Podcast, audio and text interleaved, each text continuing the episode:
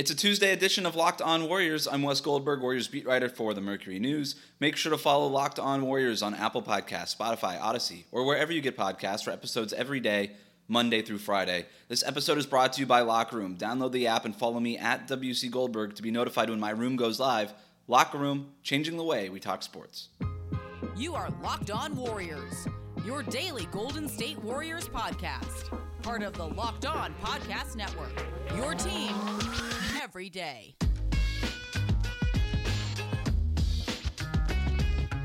In the first of three meetings in 12 days, the Warriors beat the New Orleans Pelicans 123 to 108 last night. Steph Curry scored 41 points.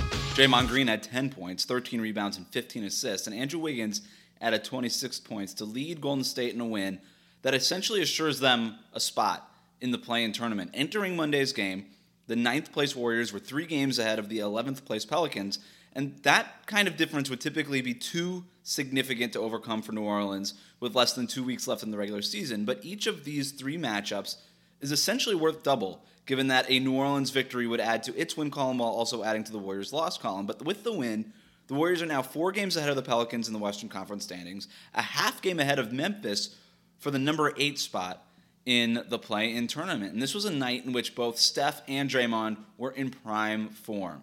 After leading by as many as 25 points in the second quarter, Golden State gave up an 8 0 run in the final 37 seconds before halftime. Steph screwed up a little bit of a two for one situation, a couple bad fouls, saw its lead slashed to six midway through the third quarter, and it looked as if the Warriors could give away a really important game. But then Steph Curry steps up, scores 15 points in the third to push the lead back to 15 heading into the fourth.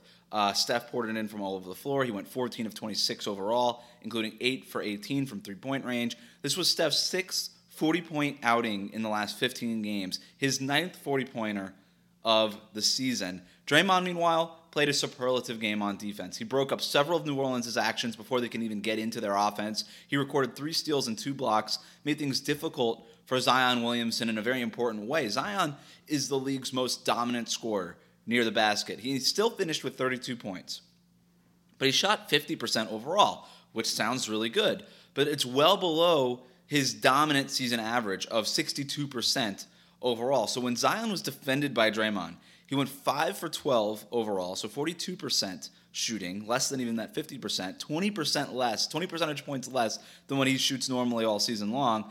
And then he had two of his shots blocked. He turned over three times with Draymond guarding him. And this was the Warriors' blueprint at work. Single coverage on Zion Williamson that allowed the rest of the Warriors defenders to close out on the Pelicans shooters. The rest of the Pelicans shot just 41% from the field. Um, and, so going forward with two more games in the next 10 days between these two teams, it, it, has a little bit of the feel of sort of a playoff series. They're broken up, right? They play again tonight uh, in New Orleans, but uh, and they'll meet for the final time uh, on May 14th at Chase Center. But this first win essentially assures them that the Pelicans won't catch them in the standings. But as Steve Kerr said after the game, these wins can help them as they try to climb the standings and get into that 7 8 play in game, which would mean that they'd have two chances to win one game and get into the playoffs. The Warriors finally took care of business in a way that they had to. And now they could set their sights at climbing the standings avoiding the 9 10 game, which if you win that game, you have to beat the loser of the 7 8 game in order to get to the playoffs. Well, if you have a spot in that 7 8 game, then all you have to do is win once. And if you lose, you still get a chance to, to play the winner of the 9 10 game and make it into the playoffs as the 8th seed. So this is where the Warriors are right now. So let's take a quick look at the standings. Utah, with their win, moves back into first place in the Western Conference. Phoenix is second in the West, followed by Denver, the Clippers, the Lakers, and the Mavericks. So right now, that's your top six. Those are the teams that are in the playoffs and don't have to deal with the play-in tournament. Now, the play-in tournament, you've got Portland at number seven, Golden State three games behind Portland, so they're not going to catch Portland for number seven. But uh, Memphis, there's they're a half game over Memphis, like I said, for the nine spot. San Antonio is one and a half games back of Golden State. They're in the ten spot. So getting a spot in that 7-8 game is very realistic now, especially considering if you look at the rest of the schedule for the Warriors, you played this New Orleans team twice, which you've already laid the blueprint out. You have a you, feel confident in being able to beat them. uh, two more times. Again, you play them on the second night of back to back tonight so, uh, in, in their house, so we'll see. But you've got Oklahoma City coming up a couple more times. You have a you have a pretty soft schedule outside of a game against Utah and a game against Phoenix. And after this game in New Orleans, you finish the season on a six game homestand. So the Warriors are in position to make it into the 7 8 game. That is very realistic. Now, they're, they're too far back to avoid the play in tournament altogether, right? You lose against Dallas last week, you basically assured your spot in, in the play in tournament. But if you're going to play somebody in this play in tournament and in this 7 8 game, Portland's not bad, right? Golden State has had Portland's number. And if Draymond Green is playing defense the way he did against Zion and the way he has so, so much of the season, he has given the Trailblazers fits over the years. And with Steph playing the way he's playing, He's going to do enough offensively to keep up. Portland's defense has not been very good. It's just going to make things even easier for Steph and, and open up uh, opportunities for Andrew Wiggins and Kent Bazemore, maybe Kelly Oubre if he comes back. We'll see for those guys to contribute in a meaningful way. So Golden State, with this win and for the rest of the year, it's been up and down all season. They're 33 and 32, a game over 500, and it looks promising for their chances to make it out of the play-in tournament and into the playoffs. Now, if they win this play-in game between with, with Portland, if it, the way it stands now, they would be the seven seed in the West, which would mean they would play at this point Phoenix in the first round. Now, I think the Phoenix Suns are really, really good. I think they're really, really good. They're really deep. They don't have a weakness on that roster, but they're un, outside of Chris Paul. They're relatively unproven. I'm not saying that Golden State would win that matchup. I still would take the Suns in that matchup. I just think that the Warriors supporting cast is just too shaky for them to make a meaningful run. But if you can extend that series five, six, seven games, that's just going to get a lot of playoff experience for guys who need it, like Andrew Wiggins and Juan Toscano Anderson and Jordan Poole, guys who figure to be part of your your core next year when you're trying to make that leap back into title contention.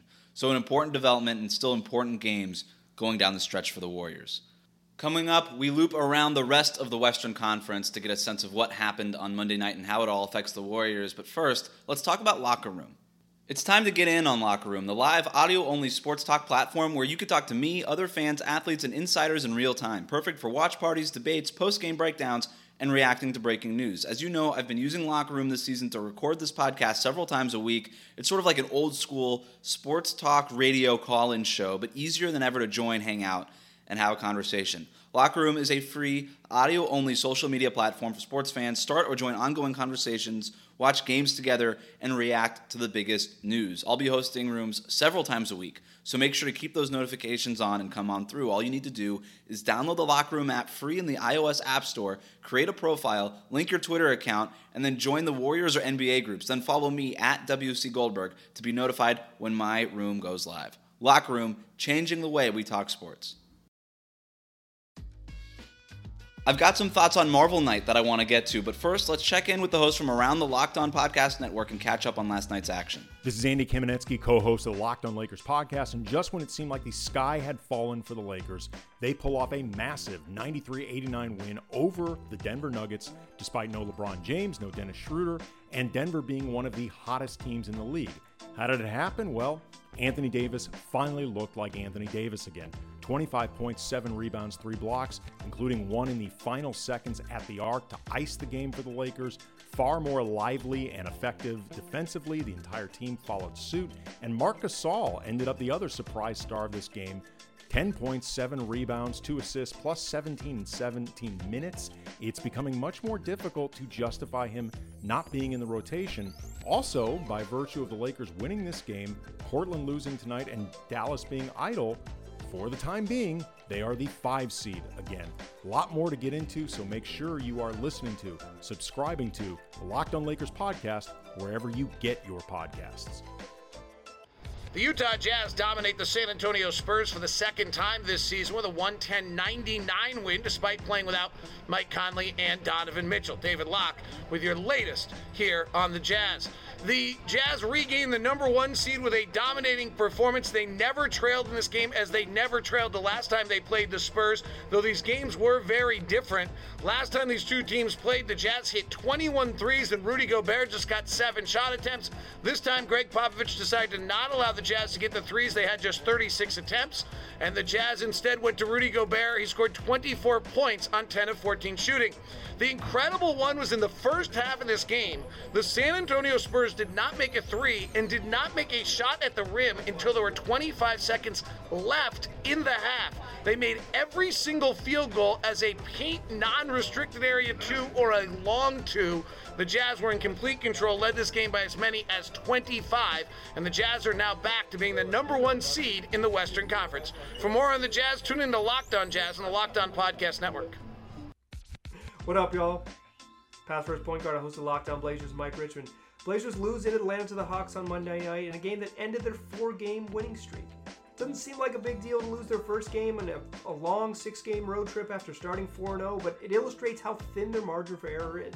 With the loss, they now slip to a lone in seventh place in the West behind both the idle Mavericks and the Lakers, who are playing right while I'm recording this video.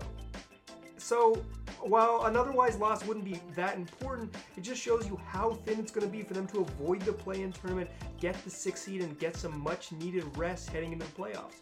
They really can't afford to lose any games at this point. So even ones where you kind of chalk it up to the schedule on the second night of a back-to-back and a long trip, doesn't matter. The real news, though, is Damian Lillard hurt his foot at the end of the game, and we can look at the standings all we want. If Dame isn't healthy, it doesn't matter what happens to the Blazers. We'll have an update on that and the rest of the team on Locked On Blazers. Make sure you listen. The Grizzlies lose tonight 118 to 104 to the New York Knicks. And just from the beginning of the second quarter, it, no matter what the Grizzlies tried to do, even as they continued to play better as the game went along, they could just could not pull within enough striking distance to be able to get a surge to get back into the game against the Knicks. It was a mixed bag of positives and negatives. Desmond Bane, Dillon Brooks, and Jaren Jackson Jr., all three had good games tonight. The Grizzlies' ability to shoot the three was there. They made the Knicks make tough shots all night long. You just have to ha- tip your hat to the Knicks. The Knicks played better tonight and won the game, but also some frustration as well. Obviously, the Grizzlies are finding it harder to do the things that they do well. Um, only two, 12 fast break points tonight, only eight points off turnovers, 34 points out of the paint. The Knicks made it very hard for the Grizzlies to be able to implement their strengths, and that was the difference in the game. And then just in general, the Grizzlies, whether it be fatigue settling in, not getting calls, the usual areas of the game that the Grizzlies find easy to produce in, whatever it may be, frustration boiled over, five technical fouls during an 18 second stretch in the second half of the game. The Grizzlies basically know that they are at a time where it's make it or break it, going on a road trip in which they need to win at least two out of three games. This Grizzlies team knows what it needs to do. They're doing their best to get it done. It's now just figuring out how to actually get it done. We'll have all this and much more in the post-game edition of the Locked On Grizzlies podcast. Warriors beat the Pelicans 123 108. I'm Jake Madison, the host of the Locked On Pelicans podcast, and honestly, I don't know what you want me to say. This game sums up the Pelicans season. Three games out of the 10th seed and chasing the Warriors, the Pelicans had the play in tournament start a little bit early, a chance to control their own destiny, and maybe, maybe they'd show up for this one. Nah, who are we kidding? The Pelicans came out flat and looked like Eric Bledsoe once said, I don't want to be here story of the season. It's a shame because this was a winnable game. You know, if they had shooters who could make shots, not an off game from soon to be restricted free agent Lonzo Ball, and a head coach in Stan Van Gundy who maybe would have wanted to double team Steph Curry instead of leaving Eric Bledsoe one on one with him and get cooked to the tune of 41 points. Just bad all around. And we get to do it all over again. Tuesday night on a back to back. At least the superhero broadcast in this one was cool. Anyway, if your name is Stan Van Gundy, listen to the Locked On Pelicans podcast. I've got some tips for you. Support for today's show comes from Rock Auto. With the ever increasing number of vehicle makes and models, it can be impossible to stock all the parts you need for your car, especially now while you might not be able to visit a traditional store. So do it easily online instead at rockauto.com. RockAuto.com is a family business serving auto parts to customers online for 20 years. Go to RockAuto.com to shop for auto and body parts from hundreds of manufacturers. They have everything you need from engine control modules and brake parts to tail lamps, motor oil, and even new carpet. Whether it's for your classic or daily driver, get everything you need in a few easy clicks delivered directly to your door. The RockAuto.com catalog is remarkably easy to navigate. Quickly see all of the parts available for your vehicle and choose the brands, specifications, and prices you prefer. Best of all, prices at rockauto.com are always reliably low, and the same for professionals and do it for yourselfers. Why spend up to twice as much for the same parts? Just go to rockauto.com right now and see all the parts available for your car or truck, and then write locked on in their How Did You Hear About Us box so they know we sent you. Amazing selection, reliably low prices, all the parts your car will ever need. RockAuto.com. Let's also talk about Bet Online. Bet Online is the fastest and easiest way to bet on all of your sports action. The NBA is making the playoff push, and the NHL season and Major League Baseball are in full swing. Bet Online even covers award shows, TV shows, and reality TV. Real time updated odds and props on almost anything you can imagine. BetOnline has you covered for all the news, scores, and odds. It's the best way to place your bets and it's free to sign up. Head to the website or use your mobile device to sign up today and receive your 50% welcome bonus on your first deposit when you use the promo code LOCKED ON. Again, head to the website or use your mobile device to sign up today and you're going to get a 50% welcome bonus on your first deposit, but only when you use that promo code LOCKED ON. Bet online, your online sportsbook experts.